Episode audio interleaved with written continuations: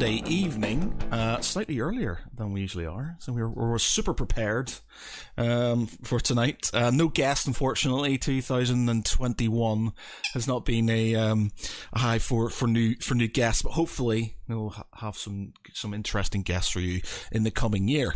But uh, with me, as always, uh, we have uh, Mark Canty. Evening. And Jonjo Cosgrove. Hello, all you good people. so, Jonjo, first up, you've got yourself a new podcast. Tell us what it is and what it's all about. Um, I will say, have you had a chance to listen to it yet, Matt? I had a, I had a, I, I've subscribed to it and I listened to like the first sort of like a uh, couple of minutes and stuff. I know Orvis is on it, so. Um, how did okay, you manage to get? How did you manage to get Orvis on it? You know, he's been trying to get him back on the Geek Podcast for ages, but he's do you, do you know what it is? It's because um, I've wanted to redo a podcast myself for such a long time. And the thing is, is so many people have the same idea over and over. And one thing I notice, one thing a lot of people like to do is a lot of people like to have a rant. A lot of people like to have a moan. but it's trying to find the comedy in it. It's trying to find something to laugh about, even though you know situations can be a bit shit. um, Mike, Mike, who bless him, he comes up on my Twitter and on my Facebook all the time. And I just said, I just said to him, look, I'm doing this new podcast. Basically, you can come on, you can moan about whatever you want. There's no no boundaries. You can just basically rip to pieces whatever you want, as long as you make it funny. And do you know what he said to me? You tell me when, and I'll be there. Yeah. And um, do you know what? That was that was just such a a quick 45 minutes as well. It was unbelievable just how much we were able to dig up out of out of just two topics. That's all we talked about. Two topics, and we were able to have a good lot of uh, giggles. We were able to have a great laugh. Um, and uh, you did get name drops a few times, Matt. I will be honest. oh, oh no! Oh no! oh boy! I hope that I hope that that was good name drops, not bad name drops. Uh, is, there, is there ever such thing as a bad name drop? I don't know. it's like, damn him, Geary. Damn him. um, a bit that didn't make it onto the edit was um, I'd been talking about saying like um, people that might want to come on, people that might use a, a certain subject. And I said, you know what? If Matt Geary ever comes on, his subject is going to be me. He's going to say how much I suck and how much I am wrong on things. And I thought, Joe, what? Welcome. I'll welcome it as well. It'll be a good laugh. Um, Georgia, you, you, you, think I think you've got a completely uh, skewed view on on, on, on who who I who I dislike and like and stuff. Yeah, I don't think I'd have you on this podcast on a regular basis if I if I didn't like you, chap. So uh, you can put that to bed, sir. Oh yeah, but come on, you know, for the for the sake of you know half hour comedy, I'm sure you could. I'm sure you could turn that around. No, you know. I'm, I'm. Do you know what? I'm not the sort of guy who can even, uh, even when I take the piss. You know, I, I, I would never, um, I would never lambast somebody um, unless I truly, truly sort of hated them, and that's very seldom. There's very seldom. I, there's very few people, you know, of pe- people who know me um, you know, I don't hold grudges. Um, I'm very forgiving to a lot of people and stuff. It doesn't matter what they've done. Everybody deserves a second chance in my mind. And so I, I don't sort of get that, um, I, find it very hard to pick fun at people. I know I, I can take the piss, but I, I couldn't I couldn't just sit there and lambast somebody. I couldn't do a roast or something like that because I'd feel bad. I'd feel bad. I mean, um, the, the point is that I wanted to do a show that was just that was just basically sometimes you just want to let things off your chest, and I thought it was a good idea to do that. But you've got to you've got to have a laugh at it as well. You've got to be able to provide a bit of humour and maybe talk about how you can work around it, how you can get from something that sucks to actually get to something that's good. That was kind of the the idea. Um, and the topics that we talked about on that first episode was uh, Mike was talking about mostly everything to do with lockdown because as he's a, a musician, um, obviously a lot of gigs got cancelled for him. There was a lot of work that basically, not just for him, but obviously thousands upon thousands of musicians that had just all their schedule just taken away. And even still today, who knows when we're going to get to be able to actually have full concerts anymore, be able to get that kind of work again. And um, it was quite interesting because um, obviously me and Mike talk every now and again, but it was good to learn a few bits about obviously what he's been through, um, learning about his um his exercise regime as well is quite interesting. If you get a chance to listen to it, um, he's uh he because he is a bit of a runner. He does like go running, but um, he's he's a method. He's his timing is quite strange. Let's just say that. But uh, have a listen. It's worth it's worth it. worth it for that. And we also get to have a good moan about um one of my favourite subjects is that we get to rip into the rise of Skywalker. Oh. Yeah, well, I don't know, man. Those those things where you can literally just let rip, and it's just one of those. See, you, I find myself, um, e- even in this podcast, I sort of kind of open up maybe a bit too much, and then I sort of either upset myself or I, um, I maybe go into a bit too much depth, uh, and maybe it's a bit too odd for others. So I just feel like you know, if I get in that, I'm just going to say some shit that one I might regret, or it might just feel a bit odd. So. Um, yeah, Sometimes that is good though. It's, it's good to therapeutic.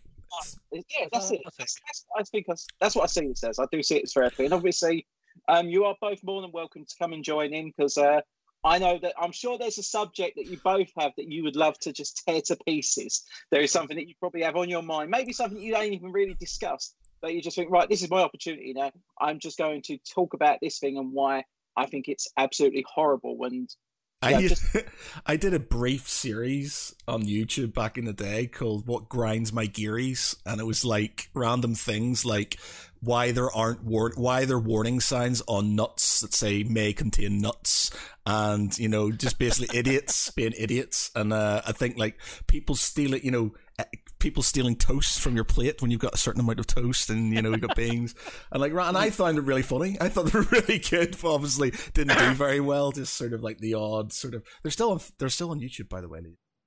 I've looked at what Right, grinds my gears, but they're not. Yeah, they're just random. And I was going to do a series of them because I had loads, and then I was just like, no, this just doesn't seem well. The one that I, uh, the one I was going to do, which I never got to do, were people with no spatial awareness. Or or me- or meanderers. They're the most annoying people ever. It's like you got people. Yeah, you're like you're walking up the street, and they they just seem to be able to follow you. And so, especially if you're in a hurry or you're late for work or something, and they're just meandering in front of you, or they just stop dead, and they don't understand that they're in a busy sort of walkway. It's like in conventions and stuff. People will just stop dead and start, and they don't think about you know. There's loads of people around you, and it's so so annoying. I'm quite a patient person, but it annoys me, and it's like especially when you're doing like um interviews and stuff and conventions and like uh, we did this loads with like me and Pete in the last sort of games expo and we set up a camera and we had microphones with leads on them and we were standing sort of like you know I don't know six feet ten feet in front of the camera uh talking and people could see us there and people could see that there was a camera there but people still walked between us they still walk in in between when you were doing the thing. They still walked through that that thing with there was no sort of oh you know what there's people here with microphones and there's a camera here. Let's walk through the middle. Like- like, no, that would be like being considerate. yeah, and you know, it's just it's just one of those pet peeves I have because it's just like you know, I can be very forgetful and stuff, but it's just like it's this seems like people just don't care. They just sort of go straight through, and then they do that thing when they realize three quarters of the way past that they're in front of the camera, so they duck, and then they're like, "That's not going to help in any way, shape, or form." well, yeah, uh, Oh, dear. I would have just a couple of lines of tripwire either side. So as they come along, you don't even see them get to the camera. You just go rip. yeah, yeah. I think it Well, I'd happened be- with me, I'd- and it happened with I'd me, and in um, favour of one at chin height. Yeah, I think it happened with me and um, uh, Laura, um, Laura Benson. I think we were at MCM. God. the same thing was happening. It was just like people walking in front, and we started like counting them every time they they went through, and sort of. I even think I put a ping noise in when they were doing it, but it was just like so annoying. I was just like, you could see there's a camera here, and that there's there's microphones. You know what? What are you doing? Yeah, yeah. Oh dear, oh dear. Yeah, but it sounds like a good concept, man. I have to say, you know, everybody likes a good rant about something. Um, so yeah, um, I'll I'll I'll, I'll listen to I'll listen to the, the other episode tomorrow when I've, I've got some some work to do and stuff. I, I'd say, yeah, I'd say it's only the one at the moment. Um, I'm going to be looking to launch a new episode um, every Saturday morning. So the idea is to record during the week, so it's quite fresh. It's quite it's quite uh, quite raw, I guess is the best way of putting it. Uh, I've got um, a couple of people who have already messaged saying that they want to be part of it. They want to get onto an episode. So fingers crossed. Uh, I've got the next recording. Uh, I think it's either Tuesday or Wednesday night. But um, anyone who wants to take part, if you're confident behind a microphone, if you really have a subject that you are passionate about, and you really want to say why it's a load of rubbish, crap, whatever, please do let me because I'd be more than happy for you to get in contact, have a go with it. I've even changed my Twitter handle. Um, and I'll tell you this because a few years ago, I couldn't even have my own name as my Twitter handle because someone had already taken it. I wouldn't say Jonjo's a very common name either. Jonjo Cosgrove as a Twitter name. And, and when I tried searching it, there was no no search. But when I tried type it in, it went, no, this name's already taken. But um, this week I changed it to Jonjo Cosgrove again, and it was now free. And I was like, right, I'm reclaiming my name. I'm taking it. it was like when we did Geek Pride and we tried to get the um we tried to get the domain back in the day and somebody had taken it. And then it was just like it had to be like Geek Pride one or you know or Geek hyphen Oh, Pride and stuff. And it was just like it was so annoying. And it's just like you look at these websites and I think there's another like geekpride.com I don't think there's much going on but it's like they've still got the domain and you know it's Yeah. going to cost a lot to buy it off and I was just like no it's not worth it you know just use what we've No. got um but yeah I understand the frustration it is so what's I it mean, I didn't called think- Oops, sorry. What's it- Um, uh, podcast is called All Things Suck. oh thanks Uh, yeah, there was a there was a few little jokes, and that was one reason why I kind of regretted having Mike to a degree because uh, I thought there's going to be at least one or two um, sexual jokes that are going to appear. Um, wasn't many at least, so it wasn't too bad. But uh, no, do you know what? Um, it was really difficult because again, it's this thing as well. When you come up with a name for a show, you got to try and think of something that no one else has picked, but you don't want it to be too complicated. You don't want to think of something that's too silly or over the top of a name. Uh, the first one I really wanted, I really wanted Everything Sucks, but there was about 20 different podcast channels that had that as their name.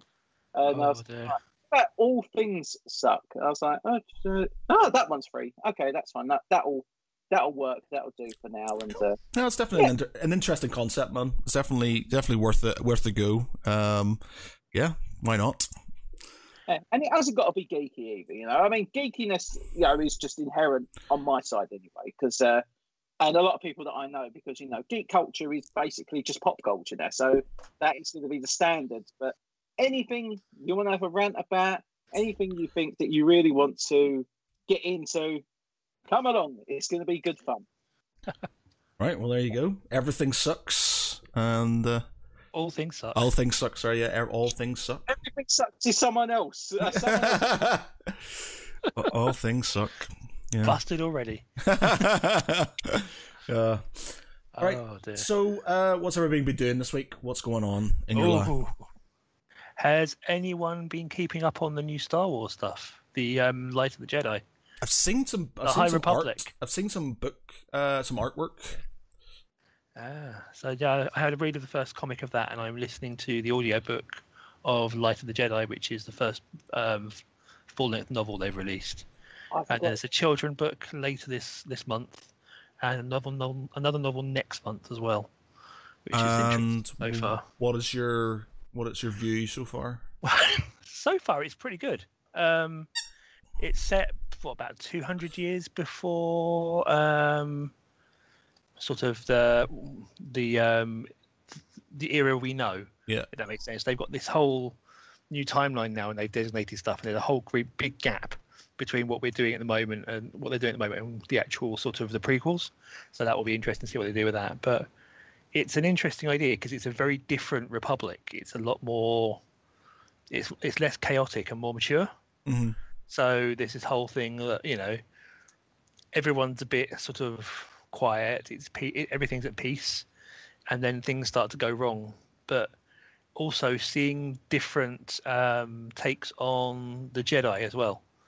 I mean, I haven't come to it yet, but they, they feature a young Yoda, for example, who's not a mar- who's not grand, who's a a master, but a traveling master, if that makes sense. So he's Right. actually out out doing stuff.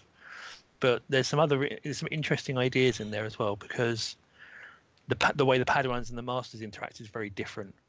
Um, they're a lot more loose, if that makes sense, um, in some ways, and their their take on the Jedi starfighter is very interesting as well. It's basically like the minimal starfighter with very little computer support because the Jedi are supposed to be like the guidance system. Ah, right, I see. So it's um, I will see. I'm, I've I've got to work my way through it. The downside to it, having it as an audio book, obviously, is is that a book that I could probably read in about two or three days is in theory 12 and a half hours of talking. so I think I may have misconsidered that when I picked that up on Audible, Audible for a credit. All right. yeah. I've got I've got a mass- massive backlog log of books to go through. To be honest, on my Audible, it's like oh, that's the one thing about sort of being able to travel into work.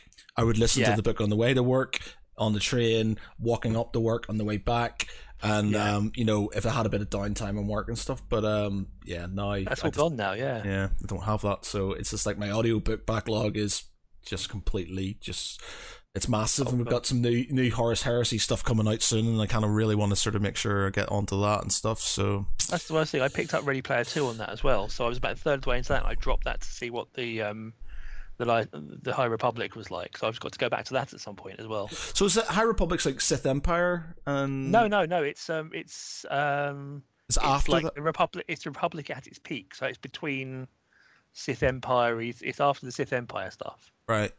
but it's before um anyone before the rule of two crossed over with it. Obviously, Right, right. Okay. So it's kind of that it's that noble thing before the old republic even really in some ways or after the old republic. But it's sort of like where there's no overlap in theory but they've got a new they've got problems that turn up and they've got a different um villain cast if you like which is a more is like a pirate a pirate marauder sort of faction that Okay. they're bringing in that i haven't run into yet. Hmm, I think this is good because every time they do a like an expansion on the Star Wars franchise, it's good that they can actually turn themselves away from the established time. Like you know, so going between episode one and episode nine, it makes you remember that there is so much more Star Wars, so much more of a galaxy, so much more of a lore. Yeah. Um, I mean, you know, oh, Knights of the Old Republic, I think, is still one of the best expansions that Star Wars has ever done, really, in terms of any media.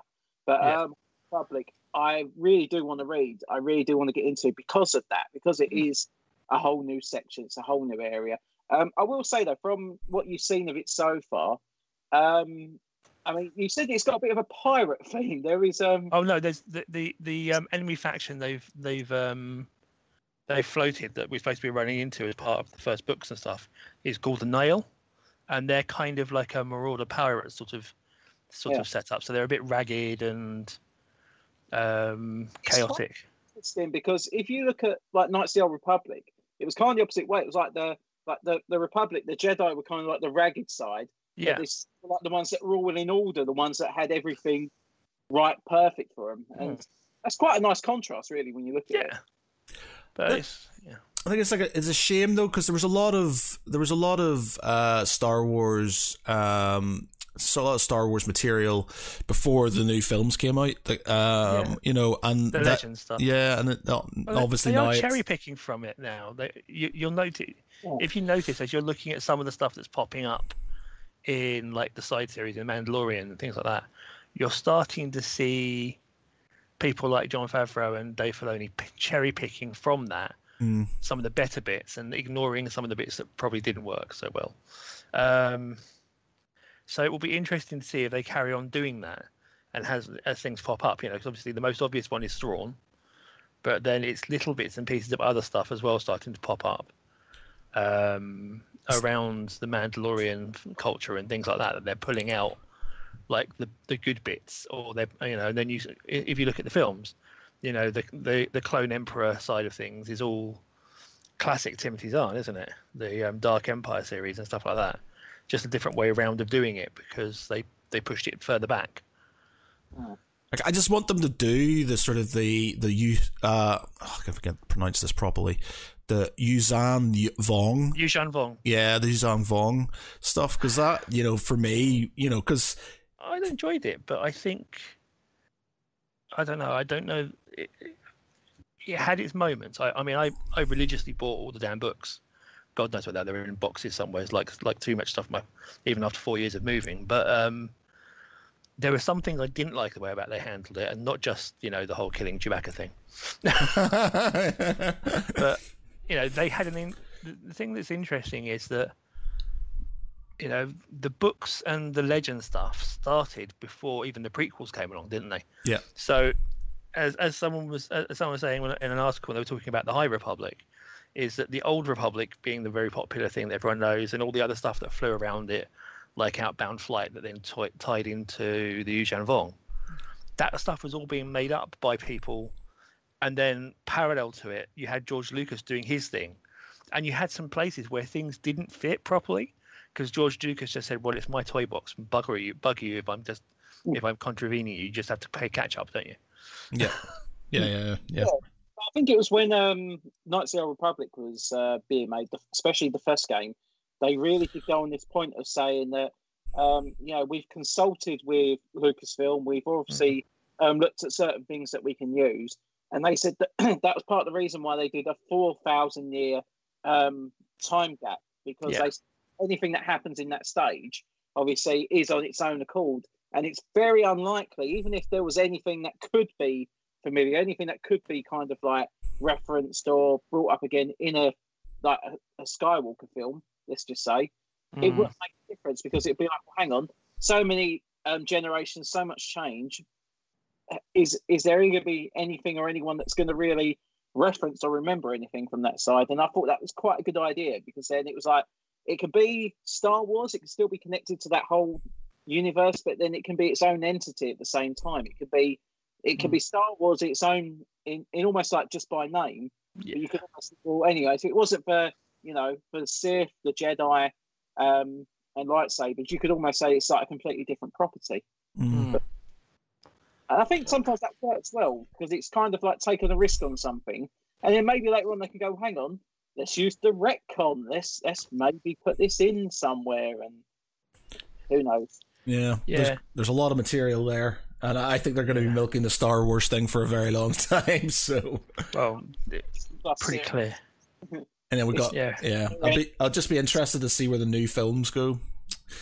Yeah, I suspect the thing is that from what they were saying about the reorganization of Disney, we may not see any big, big budget Star Wars films for a while because they've rejigged all their production stuff around video on demand rather than cinema, haven't they? Yeah, yeah, So stuff that's in progress will be big stuff, but we're going to see more smaller stuff like Mandalorian and Book of Boba Fett, I suspect, for a little while at least until someone decides to make a change around. They may not as things keep going on. I wonder if They may. bring in Luke into the Book of Boba Fett and how Boba Fett will deal with that situation, It will be interesting. uh, or even Han Solo. Because it's And like Solo, Lando.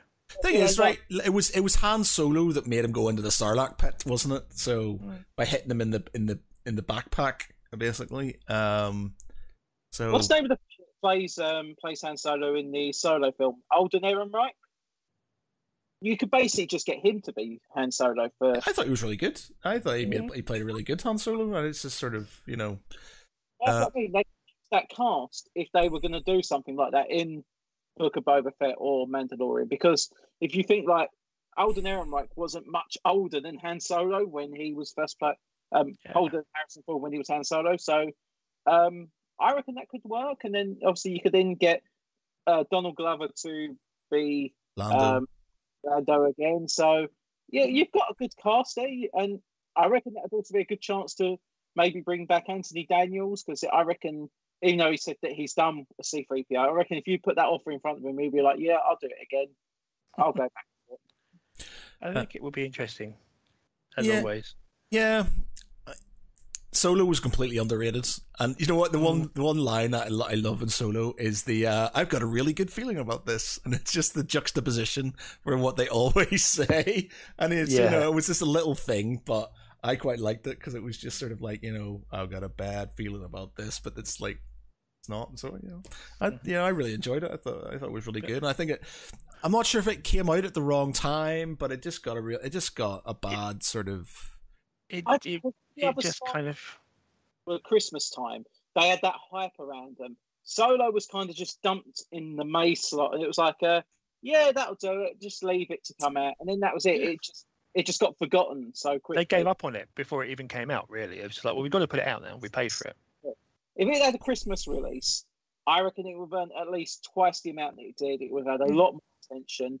And I think even then they would have been like, right, okay, we're getting onto a sequel pretty much straight away.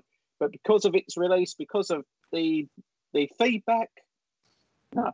But then they keep saying that you know they are going to try and incorporate ideas into the future series. So, Mm. and I think Mandalorian, um, Book of Boba Fett, Ahsoka Tano, all these shows that are going to be set Everyone. That timeline. Oh, Yeah. I don't know because Obi Wan's going to be kind of its own thing, and I reckon, I reckon, well, I reckon the Obi Wan series has got to have Darth Maul in it. That's gonna, that's got Yeah. to be obvious. I think Um, it will fold in some way because they, they won't want to not have some sort of connection back to it really if they can avoid it Yeah. because they'll they'll be they'll they'll, they'll won't, won't want to lose that and it's all sitting in that um that that period you know there's all these things that are going on in these per- in these different periods and sometimes it's just events like overlapping isn't it because they're Mandalorian Book of Boba Fett and everything is post Empire and pre First Order whereas obviously Obi Wan is sort of overlapping with Rebels and stuff like that in that pre Rebellion era. Mm. You've also got that Rogue One spin off as well coming out. Um, Oh, Cassian. Cassian, yeah. I hope that's quite dark because he's he's quite a dark It needs to character. I think it, it does need to be Yeah. just for the way he is. So that that would be quite interesting. Um, And obviously we've got Rogue Squadron floated, which is about the only movie that's on. That's the only movie that we really have any information on because Yeah. Taika Waititi is obviously making a film which we don't know anything really about. Yeah, And I think Rian Johnson is still supposed to be getting his next Star Wars film, which was going to be part of a trilogy. yeah. Uh, but whether that's going to be like episode 10, 11, 12, or if that's going to be like a different trilogy altogether, there is so much potential for the Star Wars franchise, but we still don't know a lot because I think I think they want the TV series to fester first. They want to see how the TV shows go for another year or two, and then they'll go right. These are the films we're going to bring out, and then um, you know they'll they'll go from there. I think they'll probably try and weave the TV and film series together, just like what Marvel obviously looking to do with the MCU. Yeah. Obviously, they got Marvel involved with that anyway because they've got the Darth Vader comics. Um, on the light on the High Republic stuff, they've got two or three series tying into that, and in addition to the one that's launched this month. Marvel Star Wars crossover. Here we come. The Guardians of the Galaxy bump into a Super Star Destroyer, and shenanigans happen. Oh, do you know there is some good MCU stuff that's been coming out in the last few days as well. But um, obviously, we'll talk about it after we've gone through this Star Wars stuff. Yeah. Uh, uh, Sa- Uh, Sarah Michaels on YouTube. Hello, hello. Sorry. What were you saying, Jojo? um, well, obviously, um, MCU is really kicking off now because 2020 was obviously the first year since 2009 um, that we've not had any mm, Marvel stuff. So it was quite a obviously it couldn't be helped because of pandemic. It's been a been a horrible year last year for many people. Um, but next week on fifteenth, we have finally got WandaVision, which is looking really good. It's looking really fun. mm. There has been set photos uh, coming up from Australia. Um, apparently, like the sets are being built for the new Thor movie, and it's just been conf- well, it's not been confirmed officially by Marvel, but Karen Gillan, Dave Bautista, and Chris Pratt have all landed in Australia to do filming for the new Thor movie. So basically, we knew the um, the Guardians had to be in there before because that's where The overlap, yeah. game. Um, uh, Pom Klementieff is already over there as well. So we basically got all the humanoid um, Guardians already over in Australia. Uh, Vin Diesel, I'm assuming, is going to be doing his voiceover stuff, same as Bradley Cooper. So they Mm. don't have to be there to worry about that side of it. Um, I mean, it's looking really good. I think um, the only thing I'm fearing is um, I'm not trying to make it sound as much of a downer, but the, the Marvel slate has already been delayed by a year um, in terms of the film. So I think, given how everything's going at the moment, I can either see that they're going to go for a.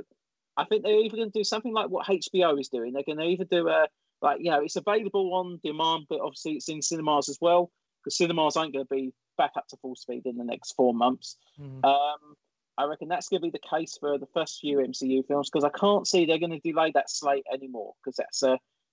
The thing is, a- to do that, they need to really be talking to a lot of lot of lawyers, don't they? Because of the kickback that HBO got, that that, the, well, that Warner got over the um, HBO films Mm. about distribution rights and percentages and that side of things. Because Yeah, there was just no consultation, was there? Yeah, because they're now obviously trying, I think, work that deal out with a lot of them. Um, a lot of the directors, including um, obviously uh, Denis Villeneuve, for um, Yeah. because he, he apparently was very upset at the idea of the obviously the whole thing with the streaming. So they're now looking at making sure that everyone on their team gets a gets a payout, obviously with the the streaming side. Because um, this is the thing, a lot of people can't go to the cinema or probably don't want to go cinema for a little while. That's understandable.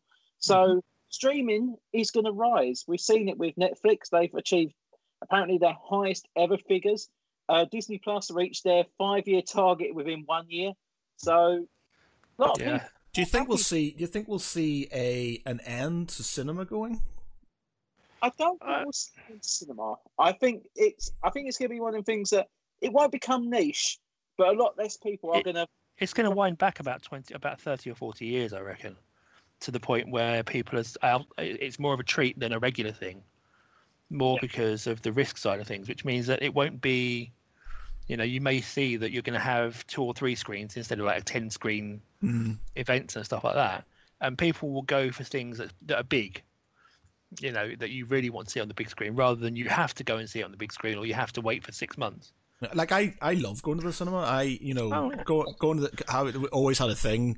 You know, cinema. We do it on Wednesdays, have some food, and then we go to the cinema, and we'd, um, you know, and I, you know, it always going to watch a film and then coming out and you know having that feeling of just like you just been immersed in this sort of Hmm. this this sort of story and it, I always love the feeling of sort of coming out of a cinema and I, I it would be a massive shame because it's just not it isn't the same watching at home. True. Uh, it's the thing the is that the industry had started to eat itself though and make itself unaffordable for so many people because they kept cranking up the cost of the tickets Mm. and they kept trying to build bigger and bigger complexes and bigger and flashier technologies and stuff. And then people stopped going because they couldn't afford the tickets. And so their response was well the, the seating's down so we'll have to raise the cost of the tickets again. Why doesn't anyone turn up? And the budgets went up for the films and so to afford the films it- It's not just that. Some of these studios have been asking for stupid money. Yeah. Um, I mean, Disney apparently looked for like a sixty percent cut of their ticket earnings, whereas most other studios apparently around about the thirty to forty percent range. Which you know, for a cinema that's obviously earning money from the film, but obviously have to pay so much of it back. A Mm. cinema is basically earning its money mostly off of popcorn, off of your like. Do you know what their drink. profit margin is on popcorn? It's like 500, 600% apparently. it's ridiculous. But do you know what? I love that if um when I've had like a day off or something from work and uh, say like there's been a new film that's come out, I like to go on a midnight release. I like you know getting up to the cinema about half eleven in the evening, and even though I might have had dinner a few hours before, I'll be like, Joe, what? I'm going to get a big off bucket of popcorn. I'm going to get a litre drink. I'm like, Joe, what? I'm going to park myself. I'm going to be happy. And it gets to that point about halfway through the film, it's like, oh, I really need to go to the toilet now. I'm not leaving this screen now. I'm really not going to leave. Yeah. And it's that horrible feeling. It's like this film's still on for another hour. Now, do I try and sneak out, or can I hold, or, or do I have to reuse this cup now? Oh, great. oh yeah. But I, and I think that was one of the worst ones was watching Avengers Endgame because um, when, obviously that was part of a double feature. So you had Infinity War before, and then obviously End- um, there was a good gap. There was about a 45, 50 minute gap.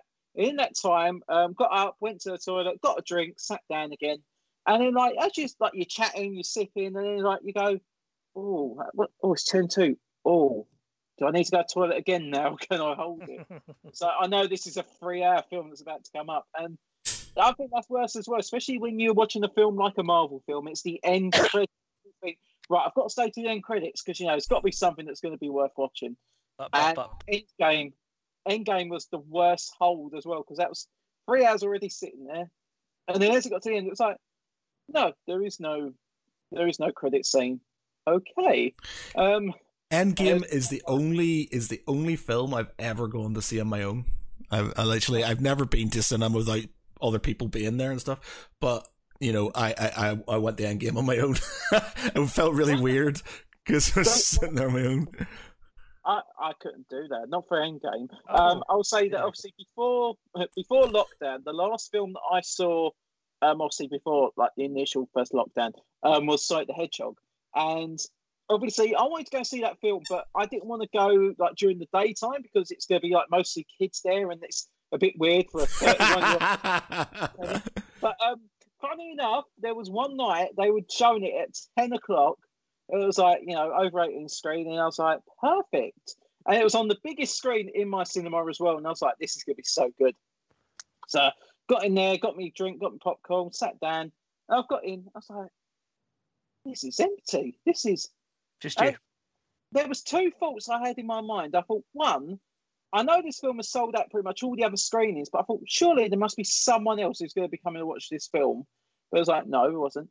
And the second thing was, if no one had come in to see this movie, because um, it looks like everything's all done on an automatic schedule, would the film have just played to no one? Yeah, that was my my thought as well. And I was like, but Joe, I loved it. I loved it. It was just so nice. Didn't have anyone talking. Didn't see any phone lights coming on. It was brilliant. I was just sit and Joe, I thought, sod it, there's nobody else here. I'm going to go on one of the fancy chairs. You know, I'm going to, oh, I'm going to get yeah. the VIP chair. I'm going to relax. You're going to put your feet up and everything. Whoa, yeah. Exactly. We, we've had that before. We had that about 10 years ago. We were on holiday in Weymouth and um, we went into watch. I can't remember what the film was. It had Ashton Kutcher and someone else in. It was just like, dude, where's my car? Weather. No, it wasn't that. It was something special oh. agency type, spy type thing, or something like that. 2010, 2011 sort of time. Something along those lines, yeah. Oh, no, we... sorry, I, I was thinking, but um, that was um, that was Chris Pine. Uh, yeah. I was thinking of This Means War. Yeah, uh, yeah. not that. Um, but no, I just we, we went in and we sat down and we okay, someone will be in a sec. It's like eight o'clock in the evening. You know, it's not on a Thursday night. So surely someone will be in. And we were like halfway in, and we were like, no one's coming. Okay, fine. it's really funny because we were sat there and people, would, members of staff, would come in, and they'd look, and they'd see us and they'd go, "Okay." All right, let's put the projector on. No one else is coming. they have like uh, I used to work for a cinema in Manchester briefly, and um, I'll tell you the reason I left that place. But um, uh, it it's um, they had this thing that you have like people that you had like um like afternoon showings, and they would have nobody in them. But if they saw a couple going in, they had this sort of like signal that they would give to keep an eye on them because the only reason couples would come into the cinema in the middle of the afternoon was the fuck. Yeah, basically, and they so they sort of they do that. You'd hear this radio, you'd hear this thing over the radio, and I can't even remember what the the, the code was, but they do that. You know, it was in the um the Odeon in Manchester, and they just sort of like. Uh, the, the hot dog is in the bun. The hot yeah. dog is in the... and they they they oh. caught somebody who literally was sitting there. She was sitting on top of this guy, and they just oh, said, "Can you get your clothes on and leave, please?" And they sort of there was just nobody else in the cinema, just them, and they, you know, that's what they did. But I'll I'll tell you the reason I left. Like, like basically, uh, me and uh, like my mate John and a few of other others uh, sort of joined the cinema at the same time, and we got jobs, and um, I got stuck on concessions, and I fucking hated it. It was just like it was grim because what not only was it hammered, it was like um I remember it was my birthday. It was my birthday and I'd requested could I get home early because my girlfriend at the time was coming back from America and I was like I said, Look man, it's my birthday. Is there any chance I could leave slightly early so um, I can meet my girlfriend and, you know, it's my birthday. And he went, I'll think about it. And then proceeded to make me deep clean. And I, and deep cleaning is basically yeah. where they, you have strip to go, yeah, strip yeah. it down. And they made me do it on my own on my birthday when they knew I had it. And I, I was like, I was raging. I was just like, right, okay. And then I, I sort of dealt with it. I was in the concession stand upstairs and I was coming out of the door at the same time. No, I was coming in the door uh, into the back room at the same time. A girl was coming out with a big thing of salsa, and she literally just it, the door bumped me, and it just went everywhere. The salsa just went all over me, all over the the, the ceiling, everything. Oh, I went, that's it. I'm done. I'm not doing this anymore. It's just like fuck this. So I quit. It's just like I'm I'm not having this anymore. It's just like I can't deal with it. It's just like yeah.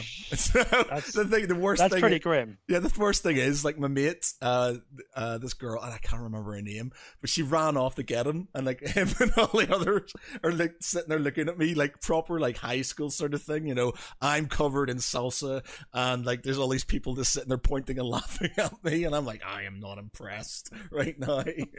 so yeah, that was Bubble, bubble. thought you were gonna say like they were going up with, to you with nachos, going there.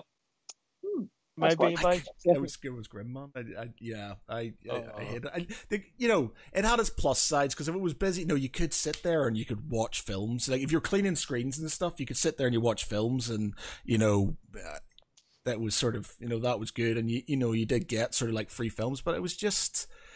You know, it wasn't paid very well, and it was really thankless, and you know, it was yeah, I wasn't yeah, wasn't something I overly enjoyed and stuff. It, it- it's not what you think. You think you get a bit like my mates. They sort of carried on. They had a bit more sticking power than I did, and they got to work in payroll and stuff. So they got to sit in an office and sort of just count money and stuff. And uh, you know, they loved they loved it. But whereas I was just like, no. I'm not dealing with this. I'm, I've still got that salsa smell everywhere, and apparently they oh. said to me that like for year for like like a year afterwards, the salsa stains were still on the ceiling where I've been. And I was just like, Jesus Christ. I was just like, That's right. not a line you hear very often, is it? The salsa stains on the ceiling. Yeah, the salsa stains on the ceiling. But yeah, so I've got a lot Of, I've got a lot of respect for people, and it's also because you get you, you get you know it's just customers. Like I've I've worked in insurance for a while, and so I could deal with Johnny Public um every now and again, and you do get some some absolute right jobs worths and stuff and um you know i remember writing uh a statement um for a lady and uh i sent it out to her to sort of kind of sign and see if it was everything was okay and and she came back with the most pernickety things like oh i didn't do this. It wasn't a i don't know it was like it was something other it was roundabout but it wasn't. She and she said it was it's the same thing but it was she had a different word for it. And she was literally circle or something. yeah, and it was just annoying because she like she was getting really anno- and, and she phoned up and complained to my boss, and I was just like, oh god, and it's just like, why are you being? And you just, you just have to you just have to take it on the chin. It's like I I'm patient, I understand this. It's just annoying, and and the public can be so so Oh god, yeah. yeah, it's just and when I was when you're dealing with like hundreds of them, and if you're not sort of like if you're on your own, and mm. you know, and then in, in a cinema especially, they drop they threw you in a deep end and stuff. It was literally right here you go, here's some quick training, go, and you Oh, know yeah. if things broke, that was it. You, Yeah. you you had to deal with it, and it was so hard, and I was just like, Dude, I have 15 years in retail, including running departments, and 15, 12, 13 years experience in in tech support. yeah, uh, pe- yeah, people can be shit. the Slipknot Pretty song is right. much. People equal shit. Sometimes it's just, oof. it was just Sometimes like, yeah, yeah. it has its like, high side. So they put me on shift running um, as floor manager every Monday for about two months because that's when all the managers would have their um, their meeting together where they'd be told off for not hitting their targets. And someone came in once and said, "I hate to say this, but um, I think that you might need to get someone to go and clean up in the car park." I said, What's that? It goes, "Well, this guy pulled up in a, a pickup truck." And as he pulled away, something dropped out from underneath it. I think it might be a deer's leg. Oh. And I was like, Pardon? She said, a deer's What? leg. Obviously, we're in the where we are. We're in the middle of the South Downs National Park down here, and so um, I went and found the cleaner that was on a, girl called Katie that I got on quite well with. And I said, "Right, so you want you know that I'm, I'm you know I'm, I'm the manager at the moment." Said, Mm. Yep. Said so. I'm in charge. Yep. So I need you to get some rubber gloves, and I need you to get ano- about four or five black bags. Why? I'm not telling you. You need to come with me. We need to go outside of the car park. Why? I'm not telling you because you won't go. Come along. Then I'm not going. If you don't come, I'm going to put you under my arm because you're like five foot two. I'm going to carry you out there. And as we were walking out, she goes, "What is it? Go and tell me." And I told her, and she went, and I stood there and said, "Off you go." She goes, "Can't you do it?" No, you're the cleaner. You're the one that gets paid the big bucks. I hate you. oh man, I it think was grim. They'd obviously hit something, and it had got caught up in like suspension or something. Oh, Oh, Oh yeah, no, that was not good. no, no. oh no. It's the glamour. It's the glamour. I, I, there's like going. you know, and I, I've, I'm very sort of um, people who work in retail, like I have a lot of respect for, especially in in you know anybody who sort of has to deal with that sort of thing. So I'm very mindful about sort Oh, of being God. polite to, even if they fuck up. I'm very sort of like you know I've been in that position, so I'm very patient uh, with them, and it's like it's fine, don't worry about it. Um, but I used to hate like I remember it was uh the, the new the sort of the prequel trilogy was coming out. I think it was the uh, Revenge of the Sith, and I'd sort of started working, and they um they get like in their defense they gave us a uh, an early screening of it so we could see it, and I was like, oh, that was awesome. So we got we got to see it early, but I was stuck on what they called Nest Cafe, which was this like little sort of like cafe downstairs in this in the printworks in Manchester on my own, having never not been there for very long, and um, you know. It, it was like stupid things. It was coffees and things like that, and it was like everybody's really picky about their coffees and stuff like that. So I was getting grief from that, and then it was just they were playing Star Wars music over and over and over and over again, and I was just like, I love Star Wars, but this is killing me right now. I just want to die. I was just like, this is not making me Um, happy. Everyone has their limits. Yeah. years ago when um when I was working over Christmas, one of the um boards that we had at our job um had a sensor on it. Every time you walked past it, it kept doing um we we wish you a merry Christmas. Oh, And um, my manager at the time, she was adamant that it had to stay on all the time. So every person that walked past, every person that walked past your front door, set it off. And hearing that every minute for eight hours a day really fucked your brain over. Let's just put it that way. Um, every opportunity we got, say I was going out to grab a coffee or something, I flip the switch, I go out. About 10, 15 minutes, fine. Uh, but as soon as my manager noticed, and yeah, because she's just evil, she went back, flipped it back on. And then as I've come walking back in, it started off again. I'm like, oh, fuck. Not again. Um, and do you know what? This was for about four weeks. And she said, like, no, this is Christmas campaign. This has to stay on over Christmas. it's like, no, it doesn't. I said, it's a six foot tall board. They can see it's advertising stuff for Christmas. They don't need to know anything else. Um, and I swear that the day that it was over, we went. Um, we had a couple of days off, so we was back in on the twenty seventh. And I remember that morning, uh, me and my mate Richard, we basically just said, right, before we do anything else, I said we need to go and get that ball out. And no lie, we took it, we ran to the back into our car park, and we basically just office spaced that we, we threw it to the floor, we smashed it out with bats, we smashed the it up hip with hop in the background. we were stamping on it and everything. And I never felt such joy in my life. I was like, I was like, I feel so invigorated. Let's burn this place down. I was like, no, better not do that. Um, like, but it was like, you know, for four weeks, this thing, every single time someone went past, and it just drove you mad. And you know, some people going, "Oh, that's so nice, you know, so quirky." It's like, no, it's not. It's a load of shit. We've had enough of it. Um, I we had um oh, in my my old my my office or where, where I work now.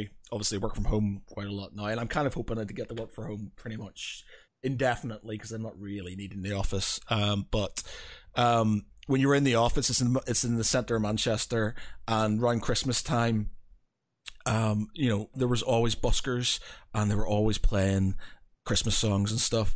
And we li- uh, we, our we lived. Our office is in the uh, Royal Exchange, and so it's like the windows are obvious. The, the building is obviously listed, and the you you can't do anything with the windows, so you can hear everything. So it was literally Oh, because all you would hear is these buskers doing stuff over and over and over again. I was getting to the point where they were really just winding everybody up, and there was this one busker, and I feel really. I feel bad about it now, but at the time he pushed me to the limit to the point where I was so I was just like this guy needs to go. Um so I he, he was like he'd come back all the time and he'd always have the same place. He'd stand near the M&S uh, across way from us. And you know i'm i'm you know having been you know a musician who's been in a band having a lot of respect for people you know who want to start somewhere and who want to sort of you know become something. You know i i've got a lot of patience and tolerance for bands who aren't great if they're they're trying but if i have to listen to you every day all the time, and it's de- it's been a detriment to my my sanity and to my work. Then I was just like, right, that's it. And everybody in the office did the same thing. There was this guy. All we called him was monotone guy, and all it was because he would sing the same songs, but they all sounded like the same song. I was like, uh, uh, uh, there was no, there was no highs or lows. It was just the same thing, and I was just like, I've had enough. And they're like, "What are you going to do?" I was like, "I don't care. I've I've had enough." So I walked out. I came out of the office. I walked out. I wrote him a note. I wrote him a note. I folded it up. I walked past him. I looked at him, and I threw it into his. I threw it into his like um his buskers thing, which was empty, by the way that he was bad. You know, it, it was empty. And, and then I walked in and everybody went, what did you do?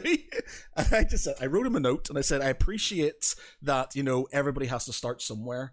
And I, I, I applaud you for standing in front of people to learn your craft. But one, learn how to sing. And two, stop singing in front of my bloody, my bloody office because you're putting everybody off.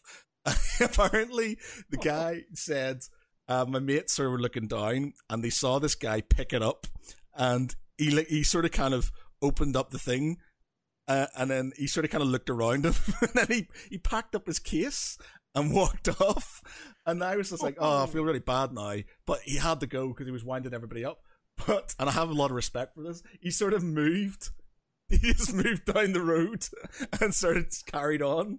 I was like all right fair dues. But it was just like he was so annoying and to be honest, he didn't come back for a long time. And then one day I was walking past and I saw him and he had a guitar this time. So he was singing badly I'm playing guitar. and I was like, so, oh, so hang on, hang on. So the first time that he was performing it, what was it? Just like an audio track that was playing. Yeah, he back? just had a really, he had a like a backing track. They had this oh, habit of sort of kind of wheeling in these um like speakers with like oh, uh, God, yeah, it was like karaoke, karaoke but you know karaoke. And the thing is, oh, you know, in Manchester you get some really good sort of like some really good talented buskers and stuff, but this guy wasn't one of them. And I, you know, in my letter, it, in my letter, and what I said to him, I said, like, man, you know, it you, you if you're going to do this in front of people, you've got to practice, and you have, you know, and it's just like I know, having been in a band and thinking you can just go out and play, you're just going to get to shreds, you know, and it's just like you need to learn. And this guy's range was horrible; it was so bad, and it was just like oh, I couldn't deal with it. It was really putting me off of work, and he had to go. I was just like, I need to do this now because nobody else is going to do it.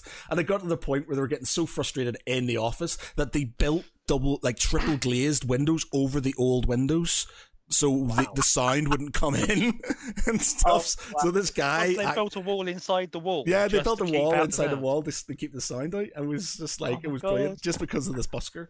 But um, yeah.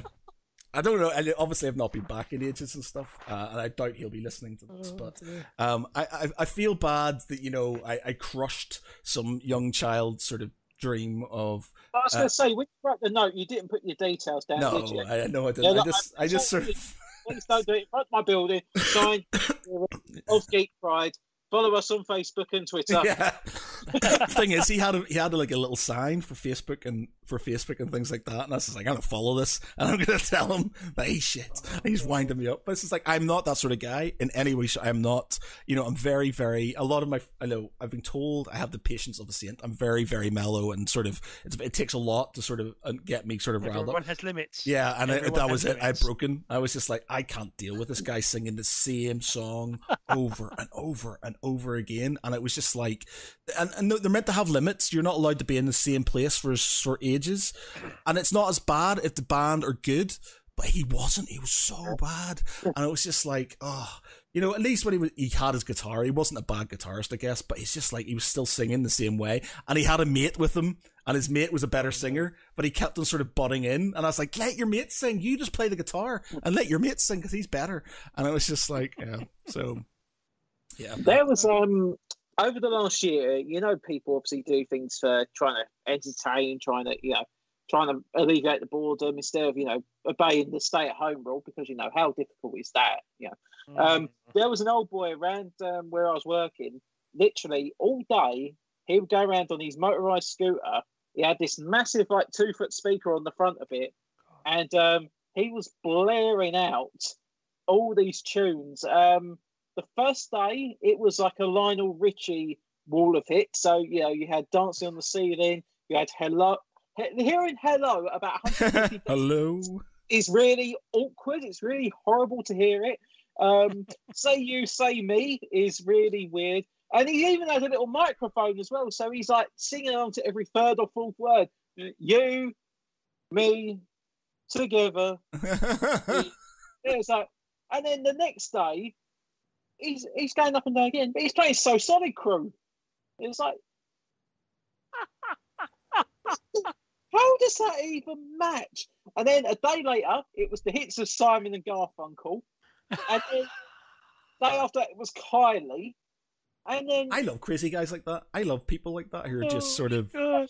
was doing this for about eight hours a day, just going up and down our high street. And our high street is not that big. It's, a, it's about 60, 70 meters. So Oh, he's doing this back and forth all day. And we're thinking, that, that scooter's got to run out of power or something at some point. I was really wor- wondering, how can it be going for that long? So, uh, cheeky bastard, there's um there's an electrical plug um, behind about two or three shops along from where I work and they've got an outside plug. He was going there charging it up twice a day. That's why he never left. He's plugged it in and he's just like waiting for it to drip up and he's doing it all over again. Um, and then, oh my god, even then, like some some guy then was joining him, said, "Oh, um, yeah, can I do a bit of bit of singing for you?" And he's like fucking doing like freestyle rapping in the in the shopping centre. It's like, There's a guy. There's a guy in Manchester. Uh, and it's it's not- it's slightly off topic, but there's a guy in. It, you know, when you you would do like you got loads of buskers and people, and you kind of got the you get you kind of get used to um uh you get to know them as you're you're sort of going into town and stuff. Um, there's a guy who plays uh his guitar like a violin, and he plays beautiful, beautiful, beautiful, beautiful stuff. Uh, and then there's like uh there's a couple of Rasta bands. Um, there's one that's really odd. It's it's fronted by like this sort of like white guy, and he's got the most Rasta voice ever. The really good, really good sort of Rasta band. Um, uh, and he speaks like he sings, so it's like yeah, you, you know, it's sort of like. So I'm not sure if he's actually. I think he's from Manchester to be honest, but you know, he, he's just really into his sort of his, his Rasta music and stuff. Um, but there's this um, there's this guy. He's not really a busker. He he dresses up like dead. There's two of them actually. There's one who dresses up as either Mario or Darth Vader, and he plays either Mario songs or Star Wars songs on a keyboard, and that's it. And oh, it's not even great. It's all right, but it's just funny because that's what he does. And then there's another guy who he he, he gets his his uh the karaoke thing, and he dresses up in, as Deadpool, but it's like a really shit sort of uh, store bought sort of Deadpool Yeah. outfit, and he and then he just dances around as Deadpool, and he gets so many people, like like so many people surrounding him, and it's like the dance moves aren't even sort of brilliant because you can see like there's some really good dancers and stuff you, you see sort of kind of doing like you know all kinds of cool sort of like you know uh like breakdancing and sort of like all kinds of cool stuff uh and this guy's just sort of being Deadpool and sort of moving his feet around. He's surrounded by people with cameras and things, and I'm just like, what? I don't understand. I don't get it. It's, it's just So- really odd. so- saying that, that reminds me. Um, years ago, when I first, um, I w- I used to work in Brentwood years ago. Um, anyone who is aware of the really horrible reality show, The Only Way Is Essex, they film a lot of that in Brentwood. Um, and so on the high street where I used to work, they used to obviously film quite regularly. So you see them all going around with the cameras. You see like the parade of people following them. And I remember the first time it happened, they were doing this little promo thing. So they kept playing music at, and like they're having them walking down the high street, and they're like they're like walking Mhm. past the Sugar Hut Club. They're doing all this like it's like you know all this promo stuff. And I thought, "Oh, what's going on over there? Obviously, I wasn't re- like really that fast. I was just like, you know, I'm just doing a bit of shopping. I thought, you know, what, what I thought is there like a flash mob thing going on over there? Is there a, a band or something? Is there some? Is this some advertise? Like I thought, I didn't know what was happening. Um, I came out of the shop afterwards, and it's like there's about 500, 600 people all gathered round, and they're even like in the middle of the road. So the traffic has stopped now. Traffic can't even go back and forth on the side street. And I thought, what the fuck is going on? There's got to be something quite major I looked over there and um, like trying to wade through, and you see like there's like these five or six people, like, like you know, so much fake tan on them that they look like they were going to blend into the sand that was all laid on the floor. For some reason, they had sand on the high street because they thought that was a great thing to do. Um, and they're all outside this club. They're all like they're all going, "Yeah, you want to come here, don't you?" It's like, the fuck is going on here? And obviously, this is before Covid actually began. This is before they obviously had launched the first episode. right. And, I was, and it was like, I said, "What's this for?" And um, someone went, "Oh, it's for a, it's for a new TV show." I went, "Oh, okay." I said, "Is it?" I said, "Is it supposed to be a comedy or something?" And they went, uh, "Oh, we know it's a reality show." I went, "I said reality show with with with them." Don't be so It's just- judgmental, Jojo. You know, they're No, people no. too. No, but, um, but one of them, like one of the cameramen, shouted out saying, um, saying, "Oh, can you go to the left of so and so?" And they go, "Which way's left?" yeah, it's it's hard to, as much as you try to be. You know, everybody's their own person, but it, yeah, I, I there's some really yeah, thick so I stuff. walked away. I walked away, and obviously I didn't think about anything of it then. But a month or so later, um, see all the adverts coming up on on ITV, and I was like, "Hold on, I, I saw this. I'm sure this is what I saw the other day." And then, like you know, for about a month or two, obviously they were filming. I think concurrently as they were showing it, they were trying to obviously capture the the live side of things.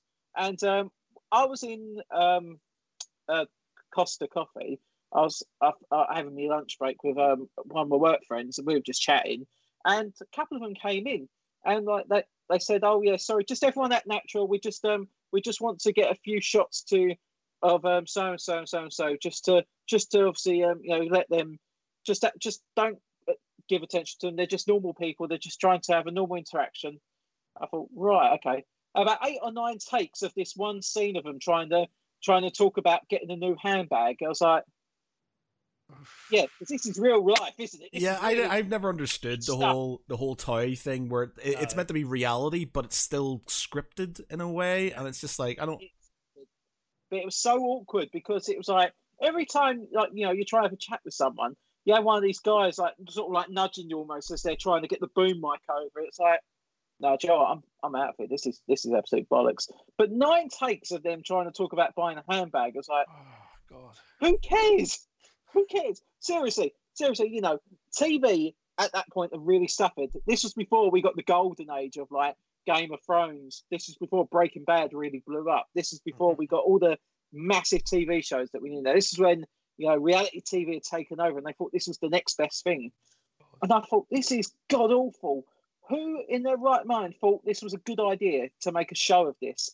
And even today, I still can't understand how shows like that are being made, and how people can even honestly believe that it's real.